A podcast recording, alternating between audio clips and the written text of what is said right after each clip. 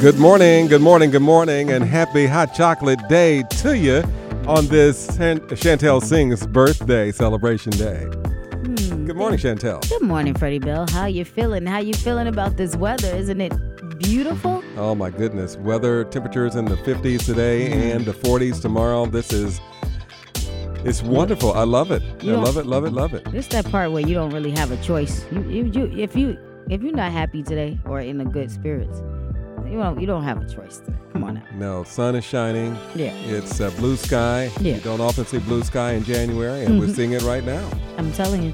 And Man. so, if you're walking around with a cloud over your head, just open your eyes and look up at the sun. Yep, or join the Peanuts crew or eat some hot chocolate or something. That's right. Do what That's you right. gotta do what you gotta do, but just be in the best spirits you can today. Today's call of the day is Blossom and Blue. So try Blossom and Blue today and shout out to Richfield. Thank you guys for waking up with the morning team. Glad you're with us. Today's words of the wise give thanks for your food. And I'm giving thanks because we've got a very special guest. We do. We have a great guest this morning talking about some great subject matters and keeping us up to date and informed. We got Dr. Porsche Peak Gordin. She's a licensed marriage and family therapist and the founder of Peak Behavioral Health. Peak Behavioral Health is a mental health organization that was created with the purpose of increasing access to mental health services for those marginalized, uh, for those in marginalized communities anyway. Good morning, uh, Dr. Gordin. How are you? Hi, good morning. And just to clarify, I'm not a doctor. I have my master's degree and a license, but I'm not. I'm not a doctor. Okay, well, I still want to call you a doctor because in my eyes, all therapists are doctors. I mean, you just, you know, I know, I it's know. a science to this thing. but I got it. Right. Gotcha. Um, but so yeah, so talk to us. Uh, do you think it's still an uphill battle um, for someone who myself has uh, been in uh, uh mental health therapy for years? Just because I feel like it's very much needed for a lot of people. Uh, is it still an uphill battle though? You think to get the message out to Black people, mm-hmm. particularly that seeking therapy is okay?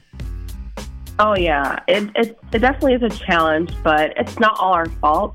You know, there's that cultural stigma, there's historical stigma, um, you know, that healthy mistrust of mental health and medical professionals, mm-hmm. where there were unethical practices, um, and social stigma. You know, the word crazy gets tossed a lot in our communities about um, who needs therapy and who doesn't. So there's those stereotypes and misconceptions that really make it difficult for people to want to seek out services. Mm-hmm. Um, access to barriers, uh, limited resources, so accessibility.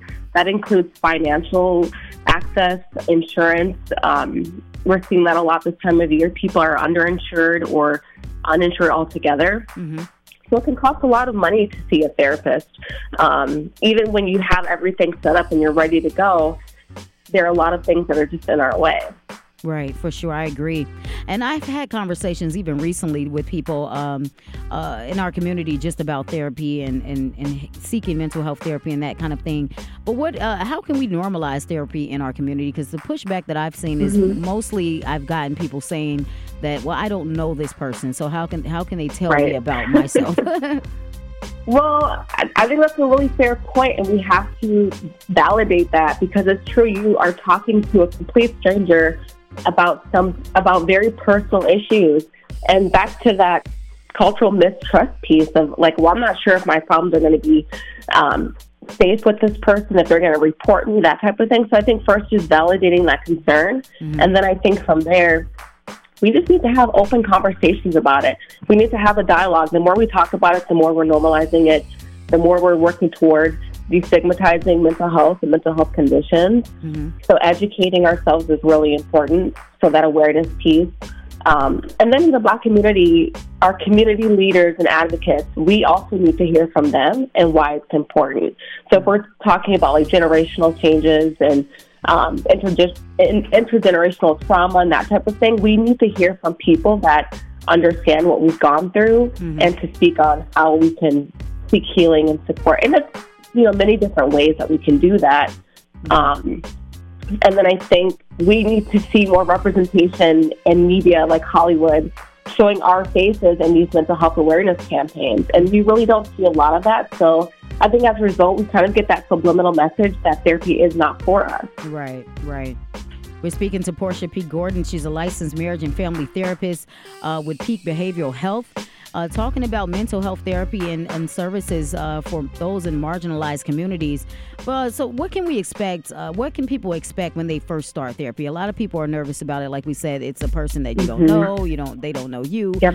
Uh, what's the first step? And, and when you decide, okay, I'm going to therapy. Therapy. What are people? Uh, what are their? What, what can they expect in their first session?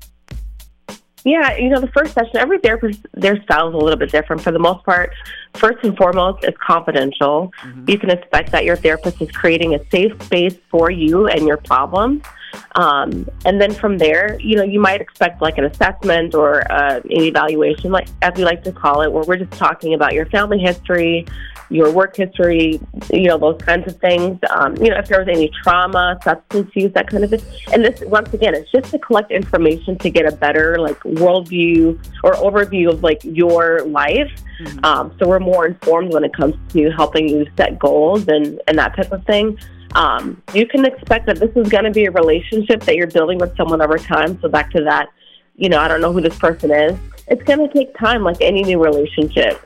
Um, I think the other piece of it too is you can expect to feel uncomfortable at first, and that's okay. mhm Just accepting that there may be some discomfort is just probably a good idea to expect, you know, out of the gate.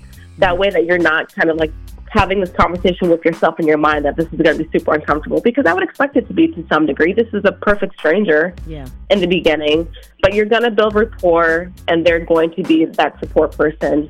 Um, you know, you might see them just a couple of sessions. You might see them for a couple of years or, you know, every other month. Every style is different and all of our needs are different. Hmm absolutely, and, and very well put.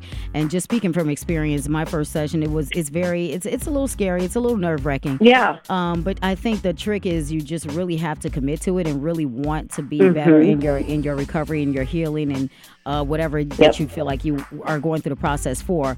But for those um, Porsche that are just not ready to go to therapy, what and, and they're still dealing with some traumas, they're dealing with trying to heal from Right. whatever. Uh, what are, what are some of the things they can do right now to cope to start that healing process?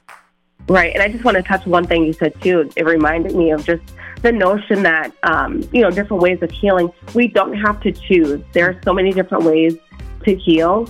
There's the traditional, you know, sometimes stereotypical, you know, church that we might go to in the black community. And then there are the Western ways of healing. So we don't have to choose. We can do both. But for anyone who's not ready to start therapy today, mm-hmm. I would definitely encourage you to reach out to your family and friends and just talk about what's going on in your life, right? It doesn't have to be this big thing where you're like, oh, I need therapy, I'm going through this big thing. But just start being open a little bit more mm-hmm. and start seeing how that feels for you. And if you don't have that community, start creating it. Start creating it today. Start looking at your network, see who's there, see who you, who you can talk to. Um, I would encourage less social media consumption. Um, we've we've seen studies on how that can make us not feel the best, and data has shown that it can lead to increased depression and anxiety um, and low self esteem.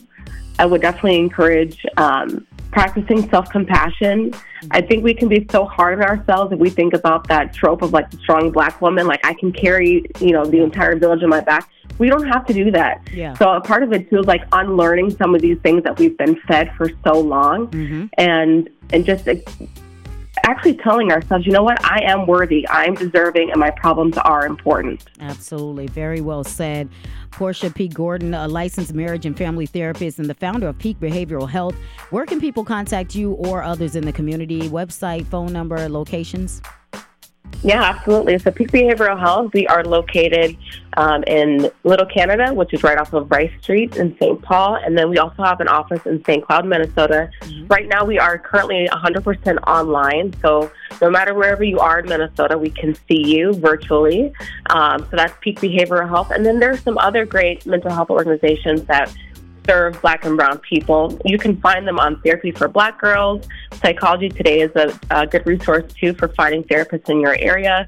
Um, and then I'd also encourage people to check out what who's in their network for insurance. So if you go on the back of your insurance card, um, if you have insurance, you can call a network provider and they will tell you who you can um, find. And then if you're struggling with figuring out how to pay for therapy, there's something called the Loveland Foundation that will reimburse or provide vouchers for therapy. Nice. And then Taraji P. Henson also has her foundation that helps uh, pay for therapy as well. I love it. Well, thank you so much for those other additional resources uh, for peak behavioral health, particularly if you'd like to get in contact. Uh, online services for mental health therapy. Peak Behavioral Health MN.com is the website uh, that you can find out more information. Porsche Peak Gordin, licensed marriage and family therapist and founder of Peak Behavioral Health. Thank you so much for your time. Great conversation. We need to continue. Um, we appreciate you stopping by the morning show.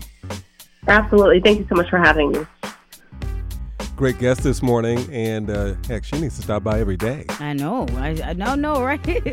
really? I, I, could talk about that all day long. It's so it's so many, uh, you know, so many things that people don't know about mental health therapy that I think they're just mis- misunderstood. Um, a lot of um, misconceptions. A lot of them, and I, I would be happy to help.